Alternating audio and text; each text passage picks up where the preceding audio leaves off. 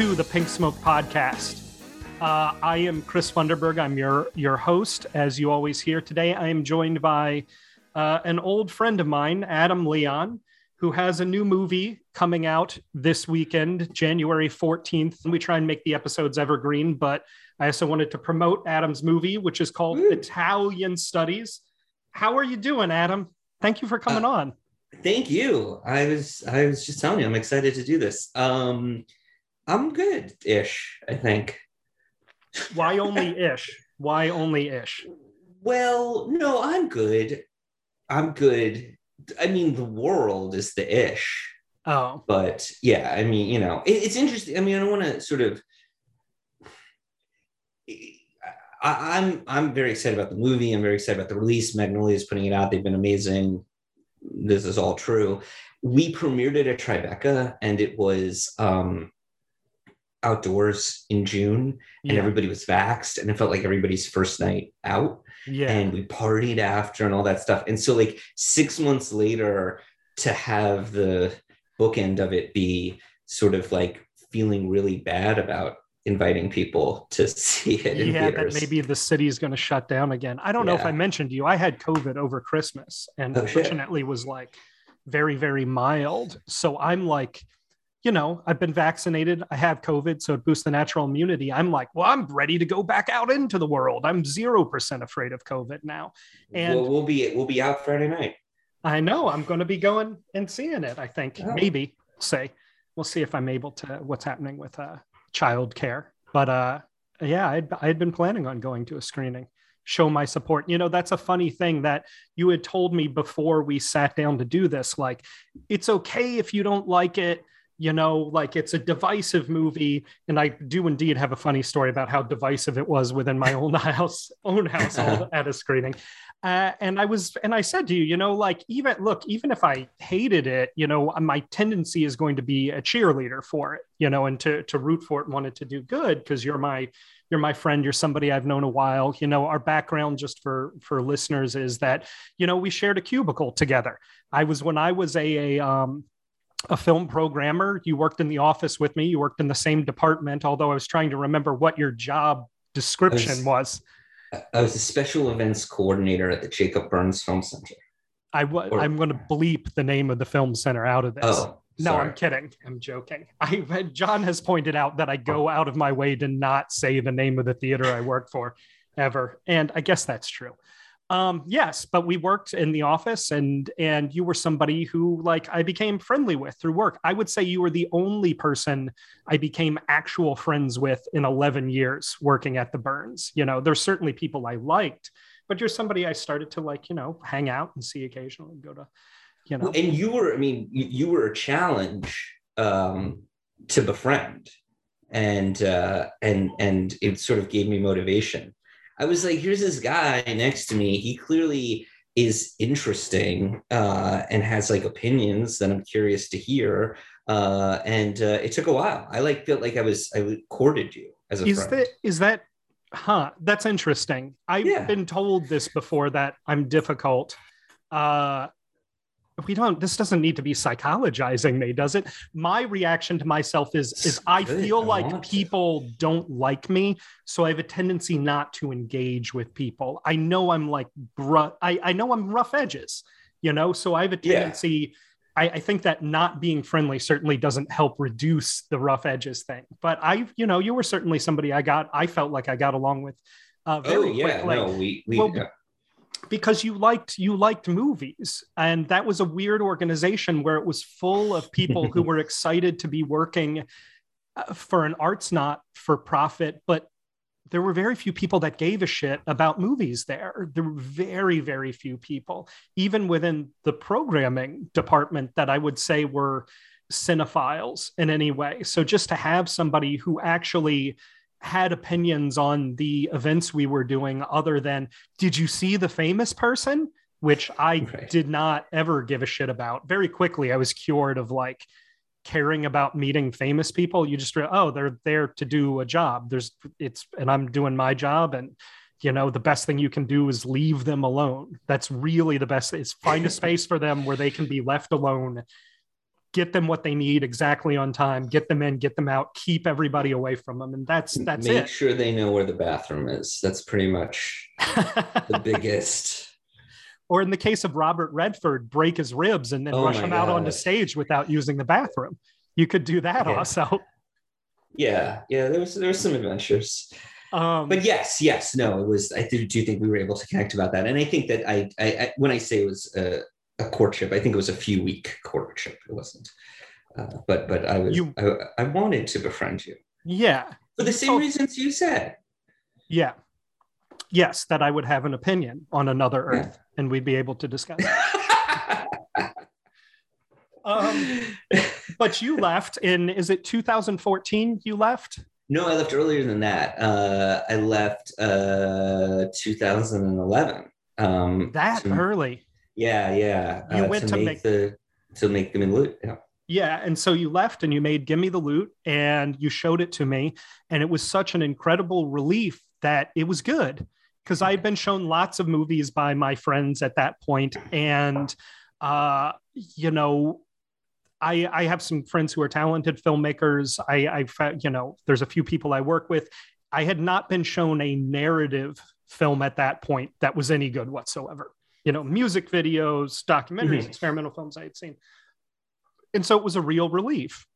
And I thought, oh, this is great. This movie is very charming. This movie is very, very likable. And, um, and it went on to, then it got into South by Southwest. And I was like, oh, that's great. That's fantastic. That movie really deserves that. And then it won South by Southwest. And I was like, ah, huh. And then it got into Cannes and competition. And I was like, well, hold on. You're pushing the limits of likability here. No, but for real, I was super happy for you. I was like, this is fantastic. This was incredible. What the fuck was it like going to Cannes? You're some guy who was in a cubicle with Chris Funderburg. Yeah. And then less than a year later, you're like, did you, did you have to put on the tuxedo and go down the red stairs and everything? Yeah, yeah. We weren't in competition, just because oh. the, the can, can'll come and come and get. I'm take, sorry, you were in certificates. Directors we were Fortnite. In, no, we were official selection. We were in uh, on certain regard. That's right. Uh, I'm messing which is it all up. Super fancy. That's super yeah. fancy too. Um, it was the craziest. I made jokes on set. I remember being like, "Eh, it doesn't matter. They'll like it in Cannes." And it was totally like, like we had big aspirations for this tiny tiny movie we were making, but that was not one of them. And yeah. uh and so there was this I really... mean how could it be yeah. I mean I mean right. I'm I'm sure people like I, I don't know their history, but like Jim Jarmusch has had movies turned down from Cannes, you know what I mean? Like it, well, so I, yeah, I, I, I, I just I mean, yeah, yeah like I, like how could that be an aspiration? It's it's like I'm going to go out and buy a lottery ticket and win today. Yeah, no, that's what it yeah. felt like. That's what it felt like. And in fact, we we sent it to them. I don't know how much of this story should I, but I'm going to tell everything to you. We yeah. sent it to them, and uh, we were like, we're getting invited to other festivals. Can you give us some indication if we should not accept these other festivals? And they like they watched it and they said, good luck with your festival run. And oh. we were like, oh, okay, we got yeah. it. And then like Four weeks later, they called and were like, what the fuck are you doing? Why are you accepting other festivals? And we were like, you said good luck with your festival run. We took that to mean, and they were like, no means no. And good luck with your festival run means we're like considering it. Uh, uh, so, but so we were just like doubly surprised about yeah. all of it. And yeah, I mean, I don't want to sound whatever, but I just remember somewhat being in disbelief and feeling... You try not to do this, right? You don't want to be legitimized by outside things, but you can't not with that. And it just, I remember saying to my producers, like that moment where we got the email, just like, they can't take this away from us. Like we, yeah. we, we, we are fancy filmmakers. We can be fancy filmmakers. Um, but, but Jamin, uh, Jim Washington, who you know is a producer on all my stuff, yeah. he, um, I remember he said something really, that really impactful to me when we were there, because it was amazing when we were there. It just sort of felt like film heaven. Um, and, but I was like, this is incredible, isn't it? And he said, yes, but do not try to get back here. And I think that that's Yeah. Um, really good advice. There was a movie that we knew we were up against to get in, and it was a movie that was very clearly that the filmmakers had had a, a movie that go there, and it was a movie that felt, felt very catered to getting in, and it didn't. We did yeah. instead. And so uh, I try to remember that, and um, I've been successful so far not getting back in. You two really took that advice to heart. No, I remember hanging out with you guys. You did that like weekend retreat before you went to make Gimme the Loot, and just coming by by your your uh, parents' house uh, where you guys were at that moment, and going out to the pool with Jamin and Natalie Difford, who was the other producer, and just being like, I'm really impressed by this group. I'm not impressed by Adam in any way, but I'm impressed by this group of people that that he's gotten together. No, I was impressed by you two. You were very certain of what you wanted to do, and you had a real plan, and you had really good energy too. And that's one of the things that when I think about, and we'll get into Italian Studies soon, uh, is that you make movies that are likable. If I had to describe the primary quality of your movies, is they have a likability. And I think that comes from you, who had, I don't know if you had an idea to make a likable movie, but your energy was like, we're going to go out and have fun. And this might be my only shot. And I'm not going to torture myself over it. I'm just going to go out and make this movie. Here's my plan. And it's going to be a great time.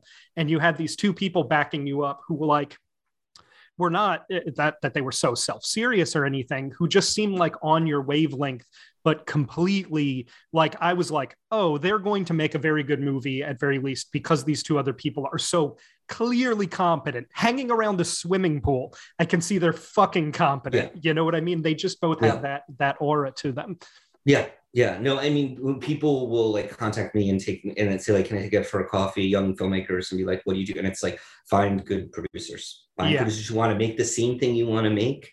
Um, and and that was that was it. I mean, that was the, the and it took me a while to find that too. Like I was working, I had made a short film, co-directed a short film with producers that were terrible. And um, but like Jamin was the production coordinator on that. And so you yeah. sort of identify the people who who you can trust and who just, again, have that, you're right, like have that aura of just competence and and also like quality, like demanding of, of quality. And they were calm without being humorless or self-serious. You know right. what I mean? Like they just, right. it was no, like- they're the best. This feels, that felt, it felt like, oh, that's going to, at very least, not be a terrible shoot.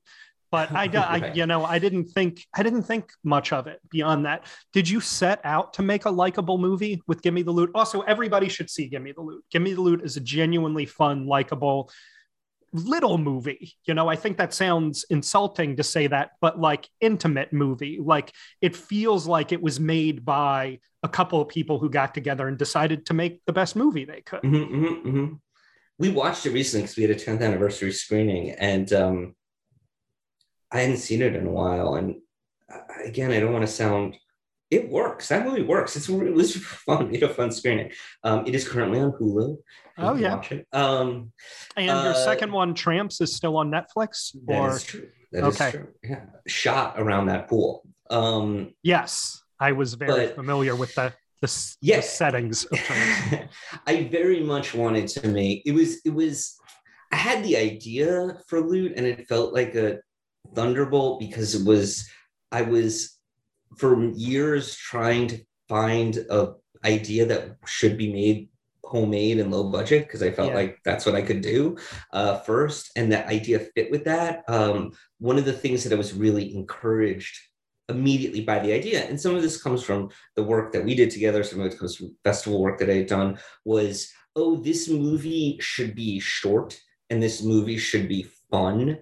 And yeah. it should introduce new talent, and it should be filled with music, and it will therefore prob and it's meant to be a film festival movie, and it will therefore it can that that is good for a film festival. Film festivals want to slot in like first time fun, you know, thing. And so it's clearly full of some non-actors who's just yeah. like, you got Miko, and that's really who he fucking is. It's or that's really like the, the the fun version of him. Yeah. No, there's this movie that I'm in um, that was at Tribeca and has done the festival circuit. Then Miko's in, and he's amazing. He actually got nominated for an Independent Spirit Award for Best Supporting oh, yeah? Actor. Yeah, and the movie's called Queen of Glory. And it's also like low budget and shot in the Bronx. And it has the same thing, I think, which is like, you can't, which Italian Studies doesn't have, right? Which is like, it's very hard to not root for it. Yeah. Early on in that movie, like like you want it to be good five minutes into that movie. You're like, please keep it together and be good. And uh and, and unless, that is unless you're an advantage. Unless you're a Met fan, and then you're like, fuck this movie. Well, no, I think no. I think even a, a Met fan, although I did, one of the things that I do like about Gimme the Loot and Italian Studies is that there is a um there's a measure that, you know, so personal it becomes universal to it. Yes, you know? that's that that if it was generic, I don't know what driving the plot of why they want to get into the stadium and graffiti tag the Met Apple. For people who don't know the plot of Gimme the Loot, it's about a pair of teenagers who are graffiti artists who have a plan. They're Yankee fan. They want to go bomb the Met Apple. They want to go graffiti tag it. You know, that stupid fucking apple that comes up when the Mets hit a home run. And that's the plot of the movie, is this sort of, it's like a one day in New York, one crazy day movie, you know, where they're trying to sort of get this plan together and go tag the apple, right? And that's, I think it has to be driven by something so specific as what they want to tag. They don't want to just like, let's make the greatest tag ever on the side of a building. You know what I mean? And it's all building up to them trying to make some like fake, phony thing. It's a very specific, driven, God, I fucking hate the Met Apple. And, you know, if there's a lot of people in New York who do think everything the Mets do is super fucking corny, especially the Met Apple, that feels very personal to it. And I think that's what makes it, drives it so hard, and also imbues the character, their desire, with the sort of heaviness, because it feels personal heaviness. It doesn't feel generic drive. Yeah, that was, that was this huge lesson that I inadvertently learned from making the movie, because again, we went Intern, we went to all these international festivals. It opened in theaters internationally. It was, it had this sort of dream run, and it was like, how are people even going to possibly relate to this? And I do think it was the specificity of them and yeah. who they were. Their relationship was something that I think feels universal. And then the specificity of who they are, the place they're in, and what they're doing actually helps that. Um, and that was an interesting lesson. Um yeah it also helps to that you found the three main actors, and I'm including Miko in that, although I guess that he's probably not one of the technically mainest of main in it. They all have incredible charisma. You found three actors that are great on camera, and the camera really liked, which I think is going to lead me into Italian Studies, hmm, which is all about trying to discover uh sort of um I think there's a higher degree of difficulty. You're trying to discover the charisma in everybody that you've deso- decided to point the camera at, right? With this movie, which I think is slightly different than uh-huh. finding charismatic people and pointing the camera uh, at them. Um, this movie, uh, just give me the, the quick description of the plot as you would describe the plot. Uh, it's a movie about an author uh, named Alina Reynolds, who somewhat inexplicably uh, loses her memory, enters a fugue state, for lack of a better term, um, and uh, wanders, gets lost in New York City, and ends up forming a connection with one teenager in particular uh, named Simon, and then a, a group of a group of other teenagers. And the movie is told. Uh, there's a bookend with London, but the New York section is told uh, very much from her point of view. So um, we, the, we're sort of unmoored with her in terms of time and place. Interesting. And it's, I wanted you to describe it, not me to describe it, because I was curious how hard you wanted things to be understood. For me, one of the things, and I really... Um, I really like this movie, and I've, I found this movie to be an exciting experience. And I'm not sure if it's just because I know you and I followed your work, why I found it to be exciting to watch.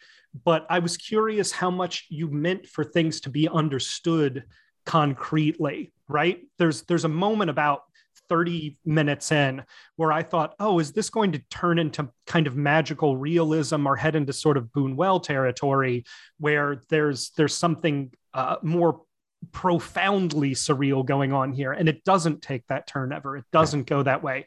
And I was curious how much you meant for the plot to be understood concretely, because her fugue state, her psychotic episode, uh, is um, not dwelled on. It just happens at the beginning yeah. and goes the way that, like, you know, the the way that, you know, you in Kafka, you wake up as a bug. There's no explanation. Right. It just sort of goes, right? Right. In some ways, as much as there, it's a hit on the head movie. Like it, mm-hmm. it it's, you know, it's, it's, uh, which it's has clean long... slate with Dana Carvey re- yeah. remade. Well, there's a long story tradition of, of hit on the head movies with in every genre, you know? Yeah. Um, uh, it, see, this goes sort of, I think I'll, I think one of the ways to answer this is to talk, is to get a little psychological with me and to talk about Gimme the Loot and Tramps as being um, not just, I forget the word that you used, but it was very generous, but uh, warm or compassionate. They're warm world. They're, they're warm, warm world. world. They're warm world movies. For sure. I though. think for sure. Is, I feel like that's your whole philosophy. Yeah, no, it is. And right. I think because there's a warm world, cold world uh, uh, section in Italian section, in yeah, Italian right. studies. Sorry. To um, and I think that Italian Studies ultimately is a, a warm world movie too. Um, I think that Tramps and Gimme the Loot are also crowd pleasers, and they're very much like, we are taking care of you. And uh, and there's a little bit of like, don't worry, like, you know what this is, and we're gonna have yeah. a good time. And that this, the right way to tell this story wasn't that.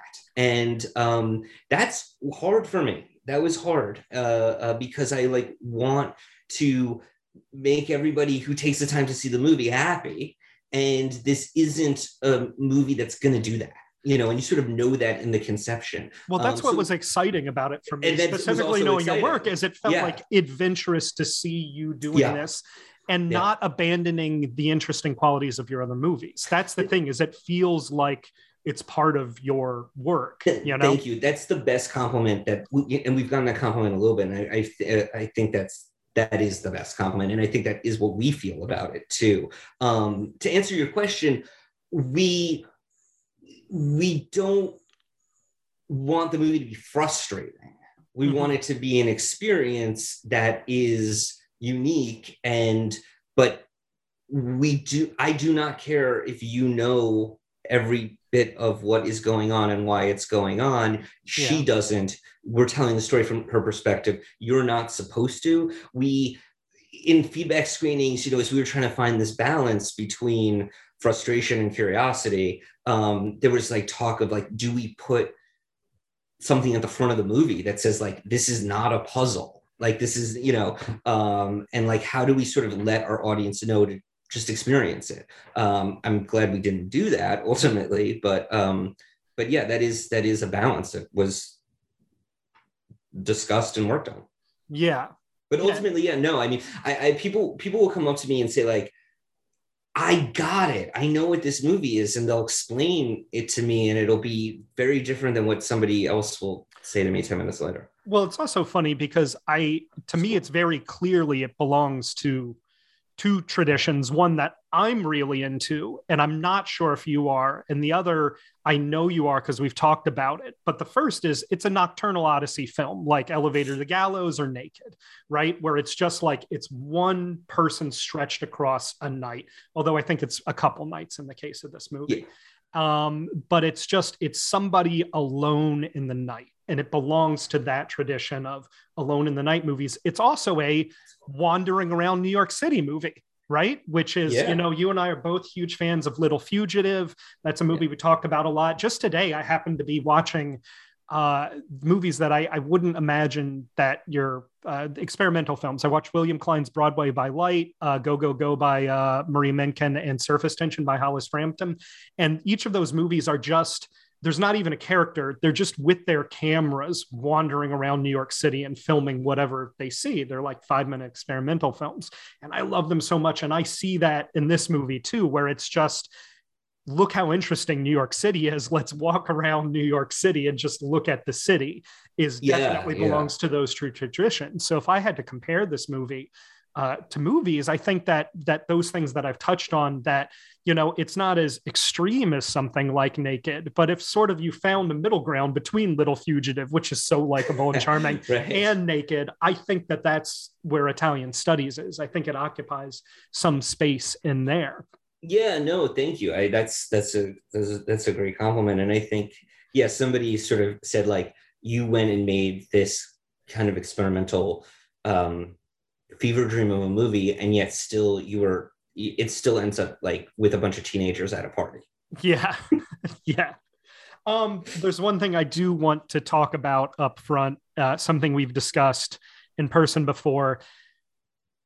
I, and I do want to get into this because I think it's an interesting subject. The title intervention on oh, your movie. Yeah. I, I think Gimme the Loot, which is named after a Biggie song, is a terrible title for Gimme the Loot. I think it gives the wrong impression of it. I think Tramps is the worst one of all. I think that is a disaster. I know you wouldn't, you wouldn't even listen to Jonathan Demme on that one, who said, call it Tramps Like Us, which is a reference to both your favorite filmmaker, Robert Altman, and one of your favorite musicians with Bruce Springsteen, and you stuck with Tramps, which gives, could not give worse of an impression of what that movie is about. Having seen the movie, I don't even think like you can connect the dots. And then Italian, and then Italian Studies, which is um, at least doesn't, they all give the wrong impression of your movies, right? And I'm going to lead it. This leads around to a question, though. It's not just that they're bad titles that aren't going to sell the movies. They also give a false impression, right? Um, do you ever worry that your titles are holding your films back? Or are you just like determined you had the idea, so you're going to stick with it? Like, how I'm does a, this fucking happen? Stop doing it. I'm a crowd pleaser with the movies, and then I'm like antagonistic with the titles. I think is, is, is it's what, absolutely is, true. Is what my is. Tramps is that is very fair uh, on Tramps, um, and I do think probably to get psychological on it. Some of that is that it was a title that I had for something that originally kind of was that movie, and yeah. blah blah blah blah blah. But also, I think that there was a little bit of. Um, Maybe there was a little bit of like uh, angst about the fact that Tramps was so similar to Loot, and that it was such it's such a softie. Tramps yeah. is like the softest little thing you know you could you could make, uh, and so that there was a little bit like you got to throw him some curveball or, or something. Yeah. Um, but yes, you know, like we didn't want to call it Love Is Good. Um, but also, I mean, that was an example. no, of like, don't call it that either. yeah.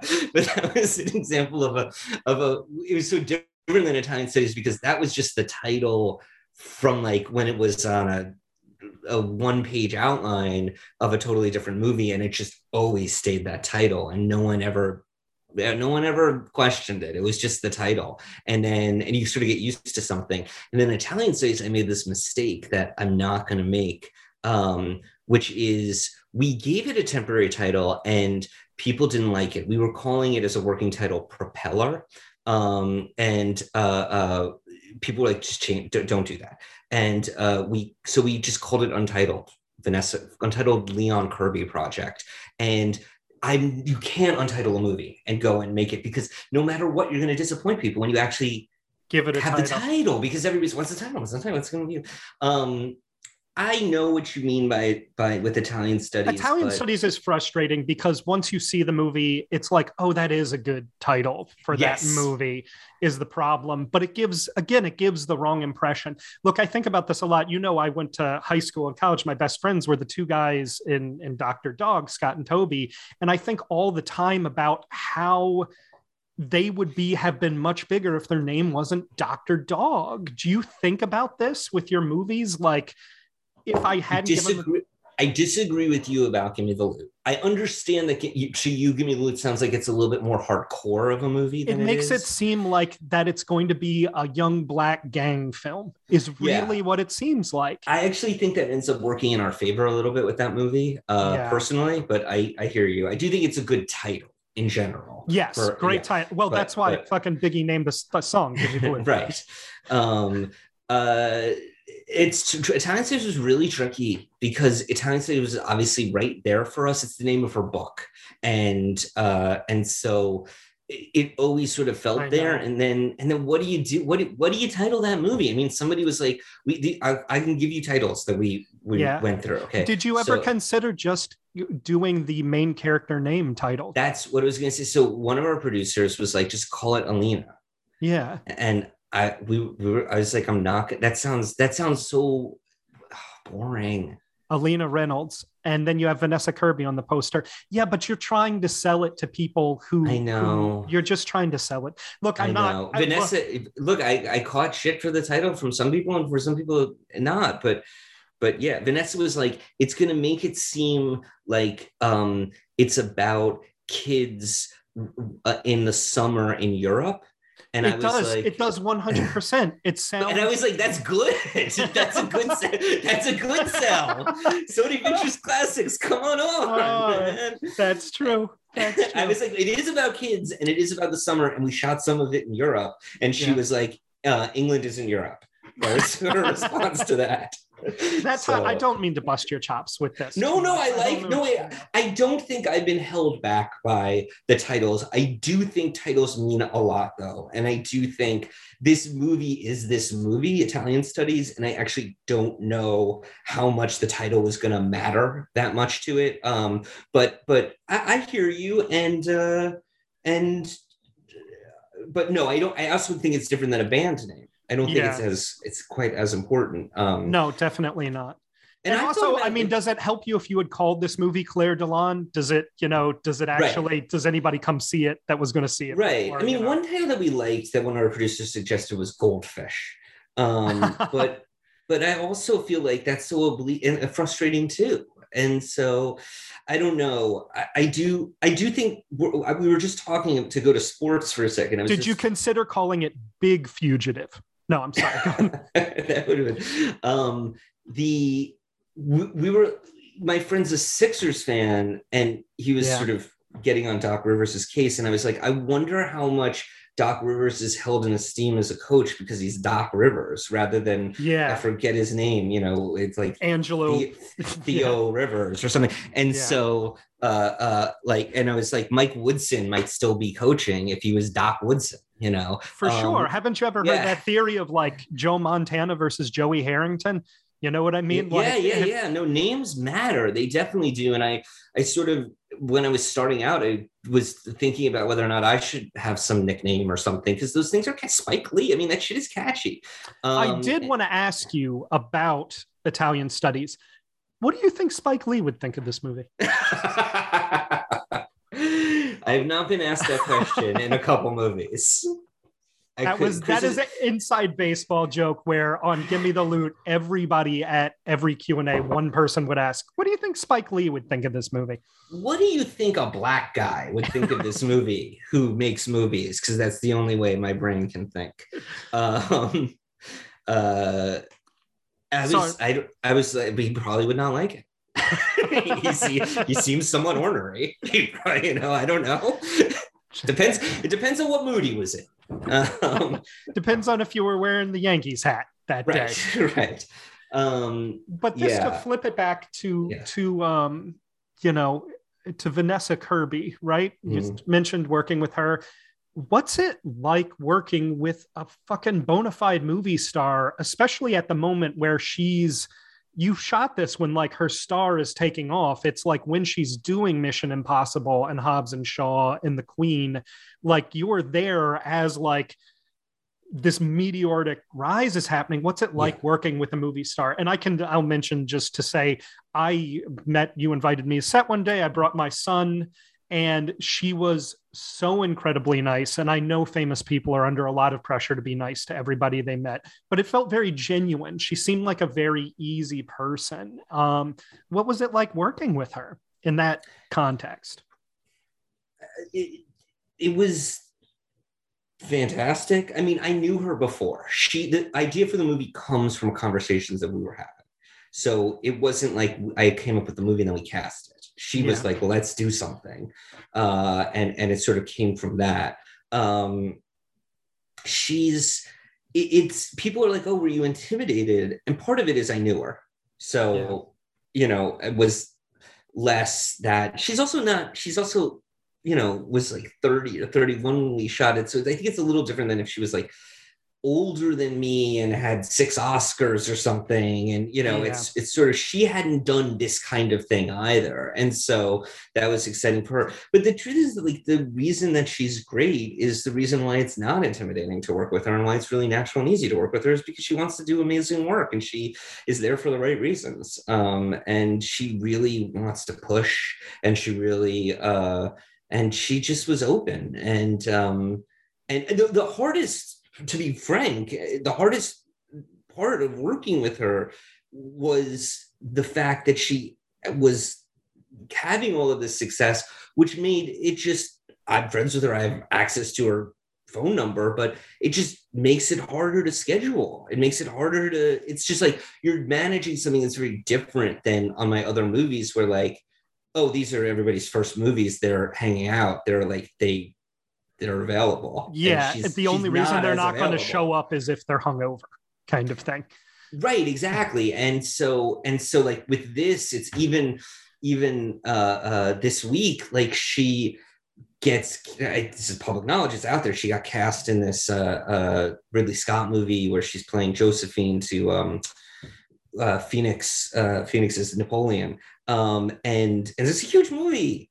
And uh, and so like she got cast in it like a week ago. And so she had to go and do whatever corset fittings or whatever the fuck she has to do. And that like changed our whole press schedule. And and yeah. so it, it, in some ways that was what the movie, quote unquote, movie star element of it was, but it was not an on-set thing at all. Um, well, that's also because of the way it's filmed. It seems heavily improvised. And I don't know if that's just uh, uh Of, of work on the audience, but that a lot of it is just filming uh, free streets that are not blocked off with average right. people walking around, talking to people. Some of them seem like actors. Some of them seem like she's just interacting with somebody going by. Uh, and then also there's these sort of documentary-ish segments where she's interviewing the kids. She's writing a book. Uh, so she's going to talk to these teenagers that she's met about the book is, is one of the ideas she gets as a character, just to sort of explain it to the audience. And the kids are all clearly non-actors. I don't just say that because I met them and learned a little bit about their background a little bit. Um, and I don't mean that they're bad. I mean that they are uh, off the cuff in a way that you only get from non-actors. Um, how did you convince her to do this? I mean, it's a lot of actors don't want to just go wander around yeah. New York City and then like be on screen with non-actors too. It's tough. It's, it's, it's putting a huge amount on her. Did she see it that way? What was the process of convincing her to do this? We were just talking about this morning, we have slightly different recollections. So I want to be like generous to hers because my recollection is that she said to me, throw me out in the streets of New York City. Let's get messy. Um, she was like, no, no, no, that was your idea. And I went along with it. But I, I think a lot of it sort of, it was definitely in conversation. And I think that she likes a challenge. I think she wants a challenge. And so there was a lot of challenges for her on this. She's an actress that her process is to do hugely extensive character biographies. She's playing a character she doesn't know. Like the character doesn't yeah. know herself. So, so like she couldn't do that. And, uh, and, and she was, well, the thing with the teenagers was I, I was just like, wait till you meet these kids. And she did, she met some, a lot of them before we shot. And she just, that she was like, this is, this is the heart of the movie. This is amazing. I can't wait to do this. And so she was so excited about um, that. And I don't think saw that as a challenge or didn't, didn't see that as a, as a heavy thing to do. I, I think she's just game. She wants to do cool work. I think her, to be very frank, I think her fear would be somebody says she doesn't go for it. Yeah. Like she is, you know what I mean? She's too safe or something like that. And so, so I think that um, there's unquestionably moments in this movie where she goes for it, you know? Oh yeah. And there's more stuff that we cut where it felt almost like, and ended up feeling a little bit like, look at what we're doing. Um, yeah. Uh, but yeah, I mean, she urinates in the movie in that warehouse. that was like, we found that warehouse, it was open. We were like, oh, let's shoot something here. What should, and she was like, what should I do? And I was like, well, what do you want to do right now? And she was like, I have to pee. And I was like, well, and she was like, no, let me pee. Like, and so she trespassed and urinated in a freaking warehouse on day one.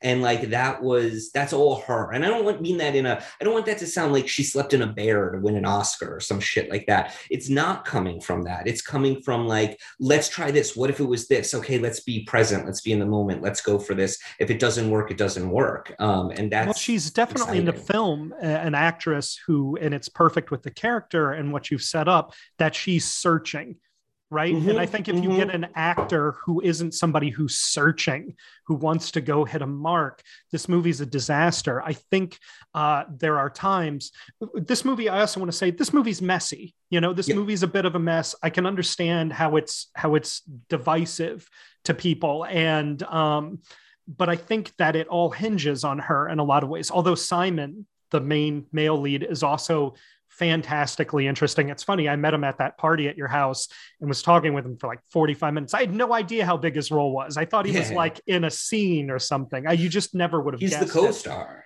He's the co-star for sure. For sure. Yeah. And, and yeah. steals the movie in a lot of ways. Yeah, um, she, and he's the character we end up knowing about because we don't really know about her. Um, yeah. She's so reflective and, you know, he's, he's so giving in terms of his life, but she's also searching him too. She yes. brings a lot out of him. And I think if oh, you put yes. the wrong actor next to him, there's a lot of times where she has a great maternal quality with them too, where she's sort of shepherding them around, even as she's, that's the tension of the movie, is how much can she actually be absorbed into this group and how much is she an outsider mm-hmm. of it? You know, that's like the entire dramatic tension of, of the movie to me is, can she be a part of this actually, or are they expecting her to pay for everything, you know, and she doesn't have a song to sing, you know, that sort of like, and is it appropriate for her to kiss him? You know, think of how oh crazy these bonds are forming between them. I think that that's a lot of what the tension is. And I, so I think you need an actress who's, who's searching for the moment, searching the scene, searching the other actors. And she's that's a great, doing it. That's a great word for her, for I think Alina definitely. And I think for Vanessa as an actress, I'm going to use that, you know, from like, that is what she is. She feels like a searcher as an actress and, um, and, and really wants to wants to find something, you know, and, yeah, and doesn't know what that is at the start of a process and, and going through that process. She's she's very excited about the process. And uh it's and cool. it's not it's not a, I want to make clear, it's not a screaming, crying, snot dribbling down your face performance, no. which is no. one of the things that's impressive to me about it. Too, if you tell an actor to go improvise, they immediately start yelling and using swear words and breaking and, t- and just turning right. that knob up to eleven. I feel like what's fascinating is she turns the knob, it gets to a simmer and she'll turn it down. You know what I yeah. mean? And recede, which is very fascinating to me in terms of how she approaches the performance. This, this is, you can see an absolutely embarrassing version of this movie. Oh my God. Oh my God. To, cre- to credit her too, and I do this mean this as a compliment, um, because of the searching and because of the way that she's, she's performing, there's an edit we could do that would have been an embarrassment. Like she, she's going, she's going for it sometimes. And sometimes that means it doesn't work. And that's, yeah. that's really exciting. But we talked a lot about that. We talked a lot about how like, you don't, we just looked at people. We looked at people in the city, like walking by, and we were like, that person may be having the best, Big, biggest day of their life. That person may be crazy, and you can't necessarily tell. And so that we, she, she didn't, and I didn't want a sort of like overly demonstrative, um, uh, you know, like, right, type of thing yeah. that you've seen before in terms of that, because it didn't feel true. It didn't feel true to what this person was experiencing too, because she's trying to hide any. Um, she doesn't want anyone to know that she she's lost her memory. Yeah, absolutely. So how did you find the kids?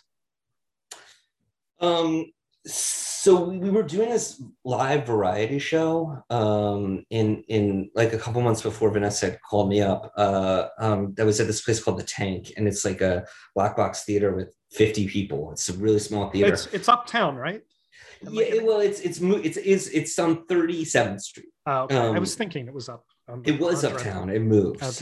So. Um, and uh, that's uptownish, midtown maybe. Um, and it was so, so Mister Manhattan, that thirty-seventh is uptown for you, but go on. Um, and so uh, I'm just trying to be generous. Um, the the we, it was this stupid but wonderful show that we were doing that was completely goofy and inane, and uh it was really really fun. I, I was like I went to Jamin and, and Sam Soger, who we both know, who's in the movie, yeah. um who's a friend of mine from high school. Uh, he he came to us and he was like, he knows those the people at the Tank, and he was like, they want to do a variety show, should we do this like a weekly thing?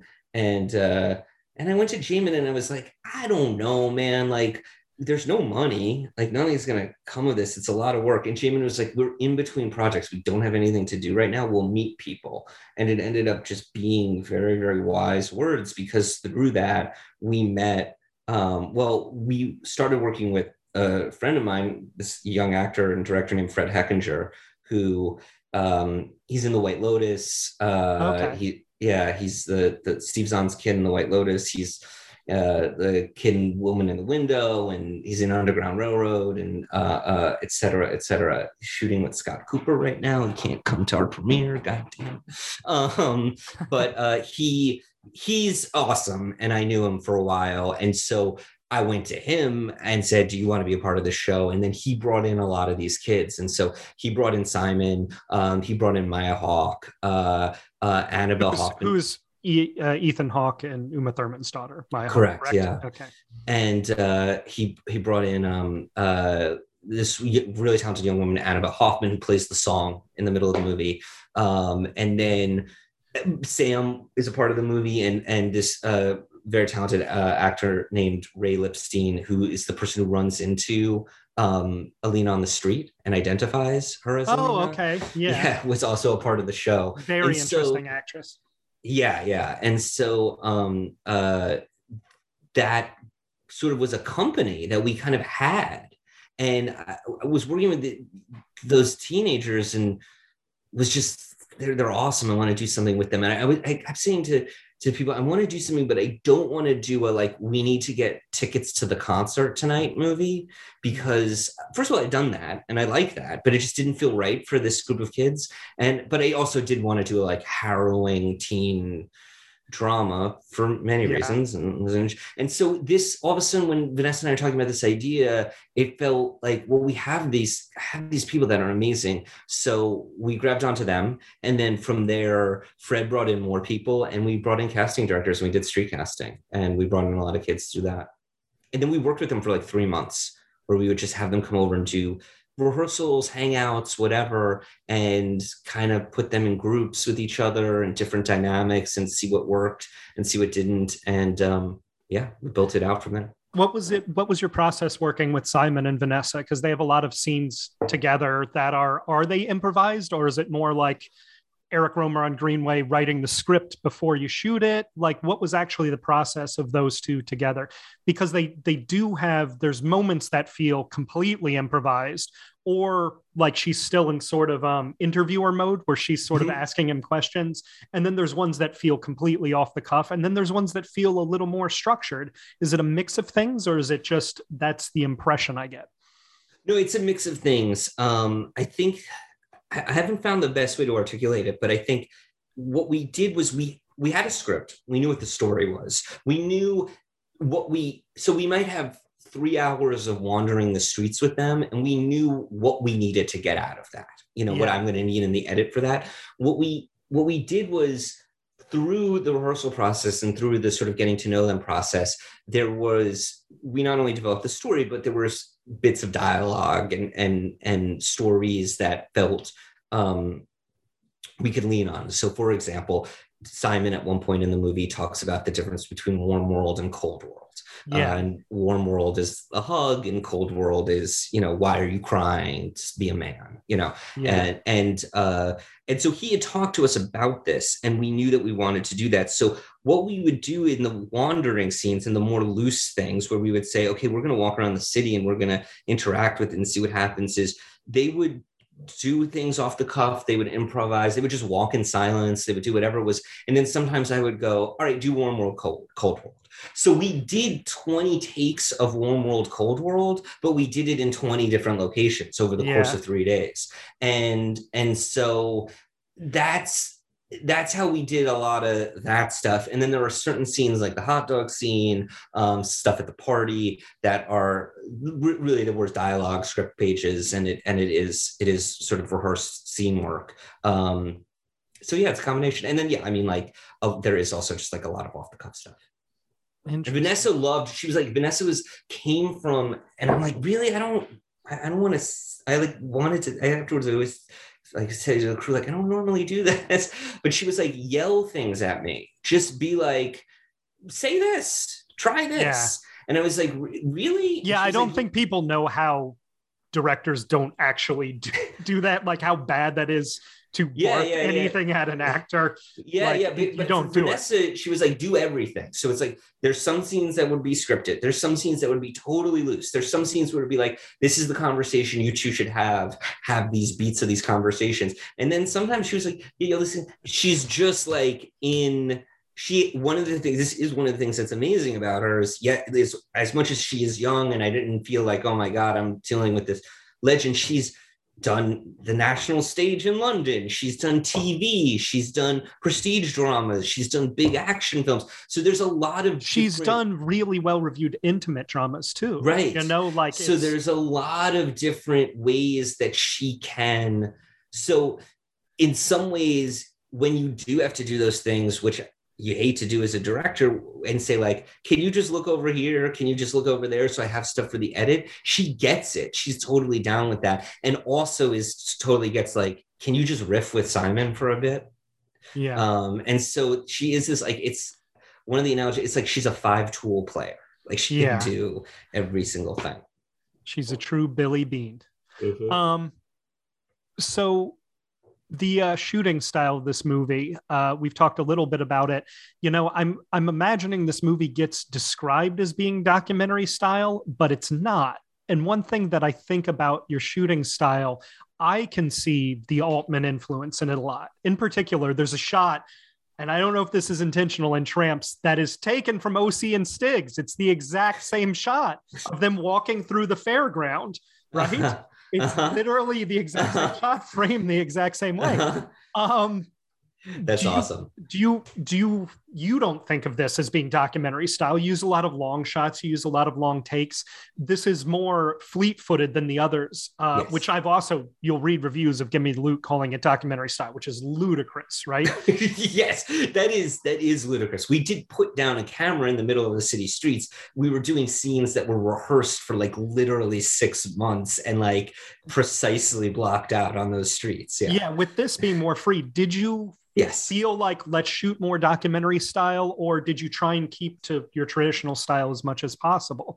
Uh, it, it isn't as calculated. Again, it feels this sort of maybe feels like the right answer, but it's true. It felt like what's the right thing to do for the story. We knew inherently that because of the nature of the story and the nature of how we wanted to shoot it, it was there was going to be we wanted to have the freedom of movement that. Um, we didn't always have with the other movies, uh, yeah. um, which, you know, are, are more choreographed in, in their, in their sort of the way that people move through space in those movies. And, uh, and so one of the things I said to the cinematographer, Brett Chukowitz, was you got to break me a little bit, like, you know, no rules, like, let's just sort of, and, uh, and so, yes, we wanted to embrace, I don't love like moving the camera and making it uh shaky because things are jittery. Like I yeah. didn't want it to necessarily be emotionally reflective, but I wanted us to be able to to move freely. And then once you're doing that, you embrace that in terms of the storytelling with the camera. And he was really great at doing that. He comes from the Safdies. He you came up with them and uh and and just has a lot of experience shooting in, in that kind of way. How did you come up with the documentary interludes idea where she's interviewing him that are more like talking head documentaries? Yeah, it came from sort of two places. One is we were really, uh, we were really somewhat, one of our like guardian angels, I guess, on the movie was this Milos Forman movie, Taking Off, Oh, um, I just watched yeah. that over the summer. Anyway. Yeah, I love that movie very much. Um, we went, we took everybody to see it when it was playing at the Film Forum. We basically like, bought out the Film Forum, um, and uh, and and that has these sort of random interludes of people playing music of like uh, these auditions um, uh, strewn throughout it. And yeah. uh, I loved the look of those and, and what those were. And so we, we, I was just watching that movie a lot. And then, um, and I was also watching this Alan. It's Fun- weird. It's weird that you mentioned Taking Off. I had watched it and I'm thinking it's probably more than a year ago because Jean-Claude Carrière wrote it, right? Who's Buñuel's screenwriter. Yes. Who wrote all Buñuel's movies uh, and Pierre Attacks. It's funny. I don't know, just because I was making the sort of, did you want to make this Buñuelian? And then you said, I was inspired by a movie by Buñuel's screenwriter. It's a weird, Taking Off has a similar, uh, it's not going into it's magical realism territory. Yeah, but, but it feels... made by somebody who goes there as a matter of course. And anyway. It feels like it's on its own vibration. And, yeah. and and that that's that's definitely something that we were trying trying to hit here. There's, and also this. this Wait, Alan, were you going to son people say the darndest things? What the Alan Fund? No, but the, there's one that he did, um, uh, like how to use something with a naked body. Um, because there's a couple movies that he did. Uh, I I'm, those movies. I, I'm looking at, and yeah, and and they're interesting. Um, the the both of them. One's about money, and one's about like. Sex basically. Yeah. How do you what do you say to a naked lady? And Money Talks. Yeah. Um, they're interesting movies. And how do you what do you say to a naked lady? We looked at um, which does feature an incredibly attractive naked lady walking around uh, uh, yeah. the streets of New York and business office buildings and stuff like that. And they have these interviews with kids where they talk about their sexual experiences and how they see the world and stuff like that. So I, I really like that movie. And and so those two things and are from the same era. Those sort of were with me. And then when we were doing the auditions, when we were coming and meeting the kids, we would come and we would sit with them. For, you know, talk with them for thirty minutes. And then the rehearsal process was a sort of continuation of that. And I said to Brad, our producer, I was just like, this stuff's amazing. And we should be getting some of this in the movie. And also we need a space for Alina to be able to be honest and to be able yeah. to be open. Because when you see her in London, she's um, this cosmopolitan, you know, woman who is... following social, you know, yeah, decorum, moras, decorum, right? And and is therefore a little bit closed off. And when you see her in New York, she's much more open, um, but she is also trying to hide the fact that she doesn't know who she is. And so creating the space where we could have her um, really be be sort of an open book uh, with these kids who are open books felt uh, helpful. Um, and so, yeah, we shot, we shot that pretty early in the production process, actually. It it's was, really, it was... it's really fascinating stuff. It's really amazing stuff, but I also imagine contributes to the divisiveness. Did you, mm-hmm. is, when you're doing the theater notes, did you get a lot of lose that stuff kind of notes or more no, of that we stuff? Didn't, yeah, we didn't because for the most part, people, when you do a feedback screening, you're trying to find the people who have the potential to love your movie. And yeah. what they what they're not getting to love it versus the people who just aren't going to get it. My favorite feedback uh, screening story is we did a feedback screening for Tramps, um, and the first person was like, "Oh, general reactions or whatever," and a person said, "It feels like you're going to tell this heist story, and then it becomes a romance." And we were like, "Yeah," and they were like, "You can't do that." And we were like, I just wanted to be like, you can leave. Like, I don't want you to, like, that is what the movie is. You are describing the movie. You're just describing it in a negatively said yeah. tone. Um, and so you don't listen to that guy anymore. Not because that person's an idiot. They just aren't going to like your movie. And that's okay. Yeah. And so for the most part, people in the feedback screenings actually really loved the teenagers and, and wanted to grab onto them. So we didn't get that. We did get that a little bit from some of our executive producers, though. There was one in particular who was just like, I don't understand why we're going to interviews. Um, but, uh, but well, it's interesting most- that you say that, that, that you wanted to find people that could like it. One of the things I'll tell, I'll do the, the bad news, good news kind of thing. Yeah. Uh, when I when I, I like got this. I watched this movie with my girlfriend, who's Brazilian and not a cinephile at all, and uh, we got over and he turned it off, and uh, and she was like, "Oh, you seem like you liked it." I was like, "Yeah, I loved it. That was really exciting." Talked about it a little. I said, "What did you What did you think of the movie?" And she said, "I don't consider this a movie."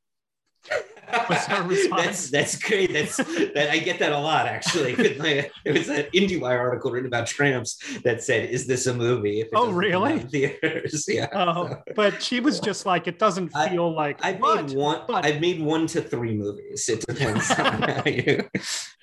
But at the same time, uh, the the thing that this made me think of. So that's the bad half of the divisiveness. The good half is when you're talking about you want to find people that like it. When I was describing why, because she's like, "What are you getting out of this?" And I was said, "This is a movie. I don't think this is like a fantastically masterpiece made movie, but this could be your favorite movie. There's somebody mm-hmm. who's going to see this movie. I bet they're like sixteen mm-hmm. and this is their favorite fucking movie. And they tell everybody in the world about it and they make mm-hmm. their friends watch it. Like this, this is a movie that's going to be somebody's favorite movie because it's so unique and it's so perceptive about the things it's perceptive about. And it's so, it's an, an adventurous movie in a lot of ways. It's a movie that you don't feel like, oh, I've seen something like that before at all. I don't think anybody comes away saying, oh, that sort of thing. I think people might come away right. and say, I don't understand what this is supposed to be, which was her reaction to it. But I think that the people that are on the wavelength, there's going to be somebody who's just like, oh my God, I saw Italian Studies when I was sixteen. I went to film school because of it, you know, or or a better thing. They might say a nice thing about it too. Like, oh, I saw Italian Studies and it. And it so I didn't I go like, to film school because yes. I realized that that was going to be fucking bullshit. And I yeah. could just. We should yeah. mention that too, is that your background, you didn't go to film school. You're not like a typical no. film nerd cinephile. Like a lot of no. filmmakers I know, you don't you don't have that. You feel like a regular the, person to me. I don't know any of the experimental filmmakers you brought up earlier. Not a big fan uh, of William Klein and Hollis Frampton. But I'm interested. I want to see. You said five minutes. That's great. I'll give that. You uh, should watch. Broad, you, I think you'll love Broadway by Light. Okay, um, cool, cool. I'll send it to you. But uh, yeah, sorry to cut you off there. No, no. Uh, what were we saying? People's favorite movie. They're going to love oh, it. Oh, I'll take it. Well, that was the thing we were making it, right? So so when you're making something like Tramps, it's like, this is, we, we you hope this is someone's favorite movie of the year that is like twenty and loves romantic comedies and is sort of like, I didn't realize you could make it that way, right? Yeah. But overall, it really is like, let's make a souffle. Let's make a dessert. dessert. Like, let's really, and for this, you know, we knew going in. And so the the, the dream of it is, are, is it going to be able to find its people? Are there, are there going to be able to be people who, uh, there's, we know that there's going to be people who are not going to be able to get on its wavelength. And we know that there's going to be people, people who get on its wavelength, but don't love it. Um, but can we find people who get on its wavelength and love it? And I think that uh, the thing that's been amazing is that we have we have it's not most people. I'd say most people like this movie. It seems fifty percent, um but about a quarter of the people who see this movie seem to really love it. I know people who've seen this movie many times. I've had people come up to me crying after this movie. um I, I had young people come up to me at a screening this week uh that are like, I think they're probably college age uh kids, and they just were so excited in the way that you're talking about, and they just like talked my ear off for twenty minutes, and it was great. It was such a thrill. Um and I haven't had that I haven't had that experience with the other movies, which I, I I'm so proud of and I think are great, but they don't they're not meant to to blow your fucking mind. The, in, mo- in the moments way. in this movie that hit correctly hit so good and are so memorable, you know, like like you know Gimme the Loot. I love I think Gimme the Loot's a really good movie. I I would say there's no individual moment in it that hits me the way uh the two moments of, oh, I want to be like you, right? And he responds, and then when she says it, he's like, fuck off, you don't know me. Those paired moments hit so perfectly that like there's nothing in Gimme the Loot that I'm going to remember as a moment as long as I remember those moments like that. I think that's true. I think that's true. And I think it was really, uh, thank you. And I think it was really that's what got me through. I mean, it's a long process. We edited this movie for years. Like, it's been long. And I think that there was this, like, we have some stuff here, though, that feels like it's pretty fucking special, or that people, that we're going to be able to find people who are going to have that reaction to it. And, uh, and we have, um, because when we screened it, when I screened it for, for some people very early on, like some of the people like on my quote unquote team, you know, one of the first things they said was, because the other two movies have been critically, have a great Rotten Tomatoes score, right? Yeah. They were like, this is not going to have that score. And it yeah. was like, we know, we know that, we know that. But but they also said, but we think that people are, it'll find its people. And I, I really hope that it does. I think the Pink Smoke audience is a good, is a good start. Um, I was going to say, and I hope this isn't... And I should say, by the way, it is available on all V O D formats on Friday. V O D, what theaters is it playing in New York? It's playing at the I F C Center, and it's playing in two theaters in L A. Okay, awesome. Um, I was going to say, this is this is a little bit... Uh, I hope it's not too real for you. Um, part of the reason I was excited by this movie is that I didn't like Tramps. And I felt like it was a step back for you. You know, I think just on the most obvious level, I think you can appreciate how a wandering around New York City movie, wandering around Westchester movie can't compare to that. But um, no, it felt like uh, a path that you were on that was interesting with Gimme the Loot and was much less interesting with Tramps. They feel very similar. This movie still feels a piece with the other two, right? It still feels connected to another two, but it feels like you taking risks and going in a new direction and trying to explore what you've set out for yourself as an artist more deeply, right?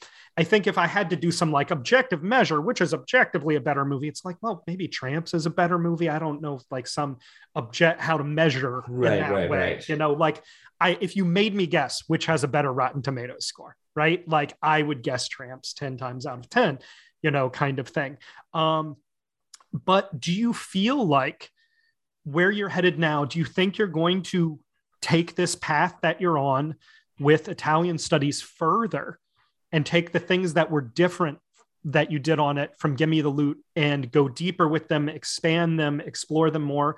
Or do you think that the next place you want to go is try and go back on that other track that people really love? I've got to say, I'm an outlier. People who see Tramps love it. Yeah, Tramps yeah. and Gimme the Loot get get good reviews all the time, right? Or do you think you're going to go back to there, which is not a bad path to be on? I'm just genuinely curious as a person for you. Also, because I want you to fucking do more of this. I think you can take it further. I think this isn't a perfect movie by any stretch of the imagination, but it feels like it feels like the departure point, you know, when a band's There's like third, exciting, yeah. third album is their first album. You know right, what I mean? Right, where right. you're like, oh, they got their sound. You know right, what I mean? Right. Do you feel that way about this movie, or do you feel like you had your sound from the beginning? Mm, that's interesting. That's interesting in a lot of ways. Um, I, I was going to announce uh, that we're, I've just signed on to do Tramps too. Um, I love Tramps, but I definitely hear what you're saying. And I think that I'll answer one way and then and then more specifically. I don't to mean question. to be too hard on Tramps. No, no, be hard on Tramps. I don't, that's the thing. Like, I don't, I don't care. I care yeah. about it overall, but you and I disagree about movies all the time, and we yeah, agree about movies all the time, and that's true for everybody. So I yeah. always want, I want to give people permission to, of course they're going to not like one more than the other. There isn't a filmmaker that I love that there isn't a movie that I'm like, every filmmaker I love has made a movie I think is better than every movie I've made and a movie that I think is worse than every movie I've yeah, ever made. Absolutely. And so like, you know what I mean? It's just like, that's cool, whatever. What's the worst I Kubrick? Think, uh, well, the one he disavowed that first time. Okay, Fear and Desire. Yeah, okay, but, go on. Yeah, uh, uh, but the one that he, uh, oh, uh, Lolita, the ones that he hasn't disavowed. Yeah. Um, the, that's true, it sucks. Go on. Lolita sucks. Yeah. Lolita's not a good movie. It doesn't work. There's moments and stuff, but yeah. Um, uh, everything else is at least pretty fucking good. B B um, plus, at least B B plus. Yeah, I remember, I remember seeing The Master in theaters and the lights came up and the people next to me went, it's a B. And I'm like, and I'm like, that's pretty quick to like put a letter grade on a P T Anderson movie oh that you just saw. Like, like maybe, it's so hard to be a filmmaker. I'm so sorry. Sit with that a little bit, you know. Um, but uh, but yeah, uh, I think that there's a reason to make, just to sort of go to the Tramps. There's a reason to make. There's a good reason to make a move every movie that you make, and there's a good reason to not.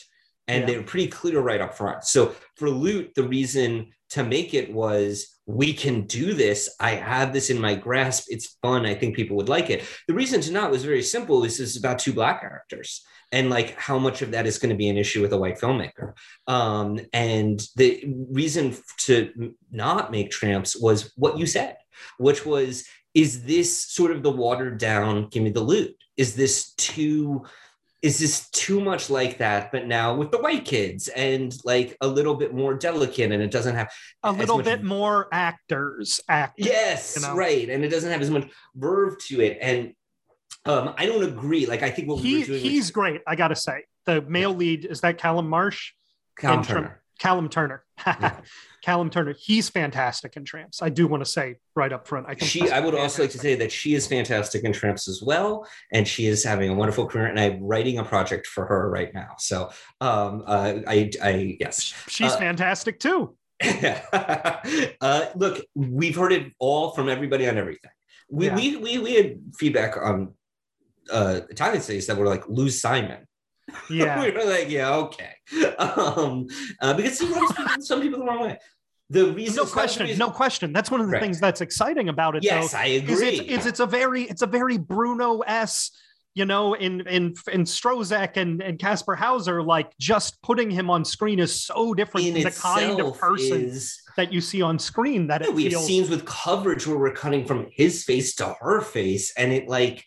It works, I, you know, I think, yeah. but like, it is like, wow, we really put these two it's people very, together. It's very true to New York City, where you see yes. some people that are inhumanly beautiful and charismatic, and they're just hanging around some guy at fucking Papaya, not Gray's right. Papaya. I don't remember which one you're at, Chelsea it's Papaya. Chelsea Papaya. Yeah. Yeah. Uh, I also um, had to explain to my girlfriend why hot dog stands are called Papaya in New York when we got oh, yeah, oh, God. That's that specificity that should feel universal. Um, the the the reason that I to make why I made Tramps was I just loved it, and I yeah. loved the characters, and I felt them, and so like that was a good reason. Um, you didn't feel pressure to stay on the Gimme the Loot wavelength? No, at not at all. And in fact, that was the thing I wanted. To, the, the reason I didn't want to do it was that. The reason I didn't want to, do, and and I want, and in some ways, it, going back to the Cannes thing, Tramps, you know, isn't going to Cannes.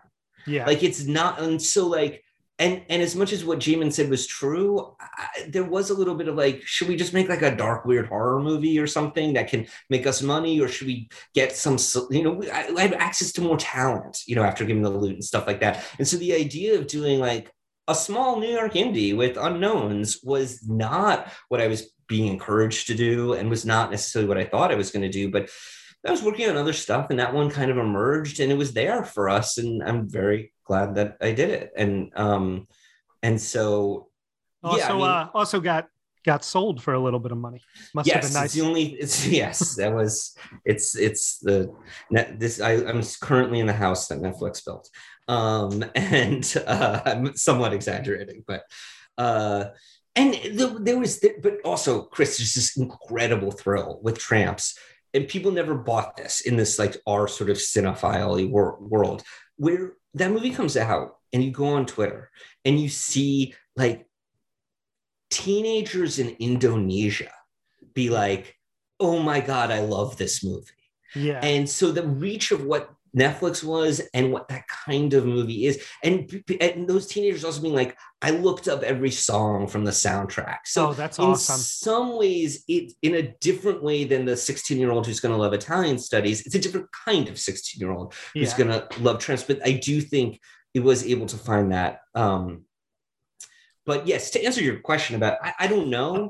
uh, I don't know the answer. I do think that I, I've said this after each movie. So I don't, I'm like, I'm like, I'm not doing another thing in New York, obviously. And then I keep end up doing that. Um, I.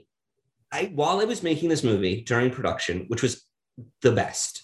I felt, oh, this is how I'm going to make all the movies. This is this is it. This is what I do. Yeah. And afterwards, I don't feel that as I look at the projects that I'm working on. I'm working on a few different projects, and there are elements of what we did here that I think are going to carry over into the other things, but the way that we did this movie is not the right way to do those things. Yeah. You so know, another know. movie that just popped into my head that this might be too heavy of a burden for it to carry on it, but it reminds me of the stylistic change that Wong Kar Wai makes with Fallen Angels, where he doesn't make another movie like that again. And it's the same sort of like Fallen Angels is, is messy the way that Italian Studies is messy too, but he definitely takes a big something from it and becomes what we think of Wong Kar Wai with, with Fallen Angels. And they, they have a similar, this, not to tempt the Pink Smoke audience too much, but I think that there is the movies that I list, you know, like Naked, Elevator to the Gallows, Little Fugitive, Fallen Angels. It's not fair to put that kind of weight on Italian Studies at all, but I think that you'll see when you watch it why I'm having those thoughts about it. Anyway. Yeah. I do think the cine- I do think cinematically it's the most exciting thing that I've done. And it's the thing I'm most proud of in terms of that. And so exciting was the first word I used when I yeah, got that. Yeah. And, uh, and yeah, I do, I do think it was, it was that. And I think that that, yeah. And, and there's other like little things too, about just like how to, how to shoot a certain scene a certain way or who to work with. Um, that, that also just, I think happens from every project that you work on, that you learn stuff. Can I ask uh, a kind of, we'll, we'll wrap it up pretty soon. Can I ask a kind of, uh, maybe this question isn't even interesting to you.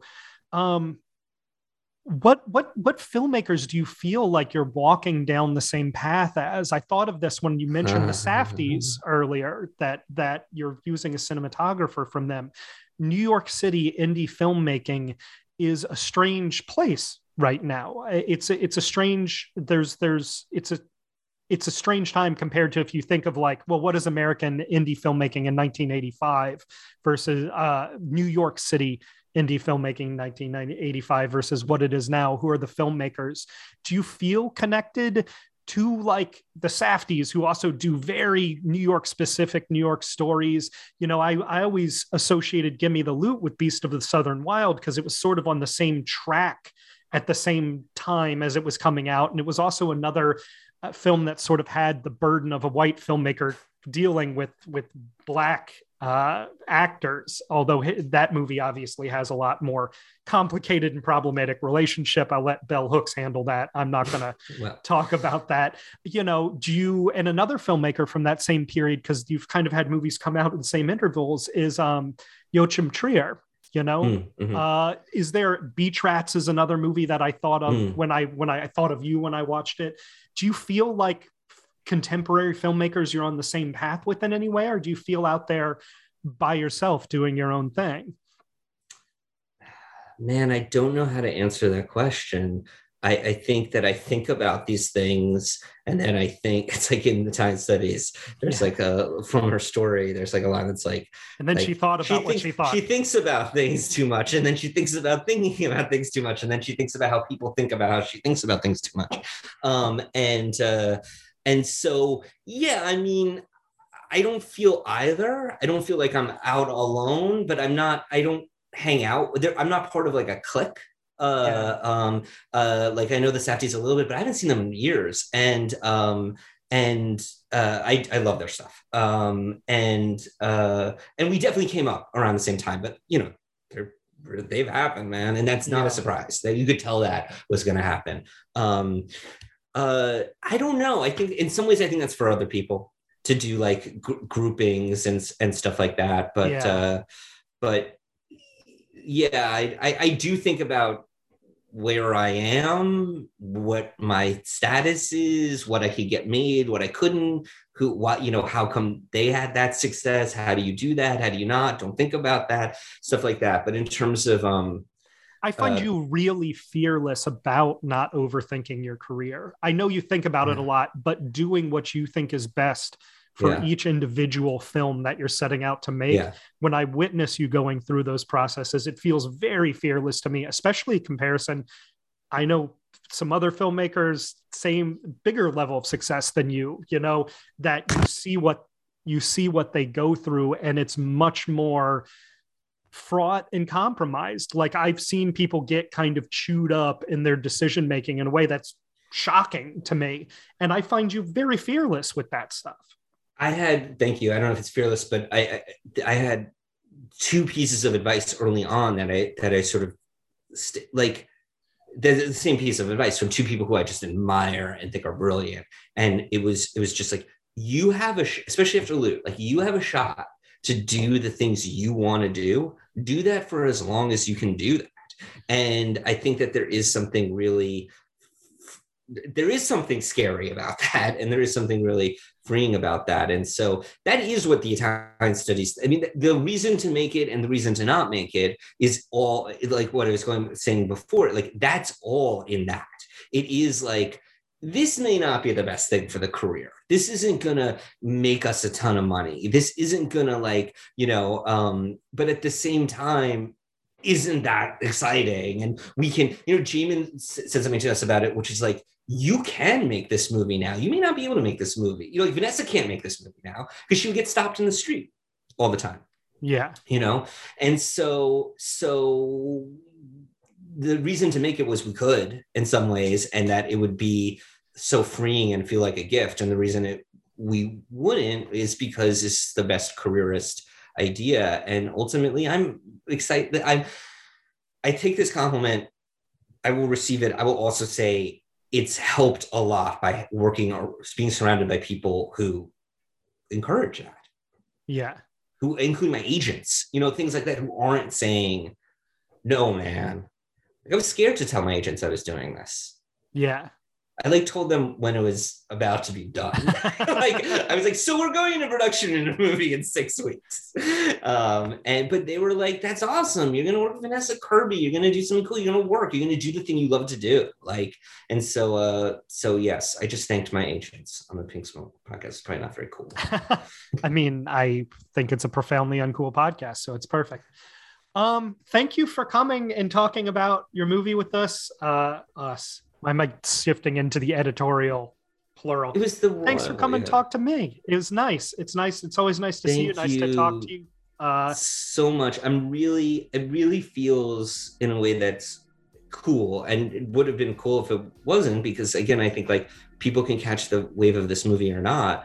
Um, but it really feels like you get what this movie is, and uh, so it's fun to talk about it. The, the special moments in this movie are really special, is what I would describe about it. And and I hope, you know, I hope you find, I hope if you do make a goopy, scary horror movie, you find yeah. some way to incorporate what you've done with this into it. We are. I, don't I think this... I actually think of all the projects that I'm, one of the things is a goopy, scary horror movie, and I think that this one has a lot of relation to that in terms of its cinema style. Yeah. Cool. All right, man. Have a good one. Hey, thank you so much. So much love. I really appreciate it. Absolutely. And I'm, I'm sure we'll talk more soon.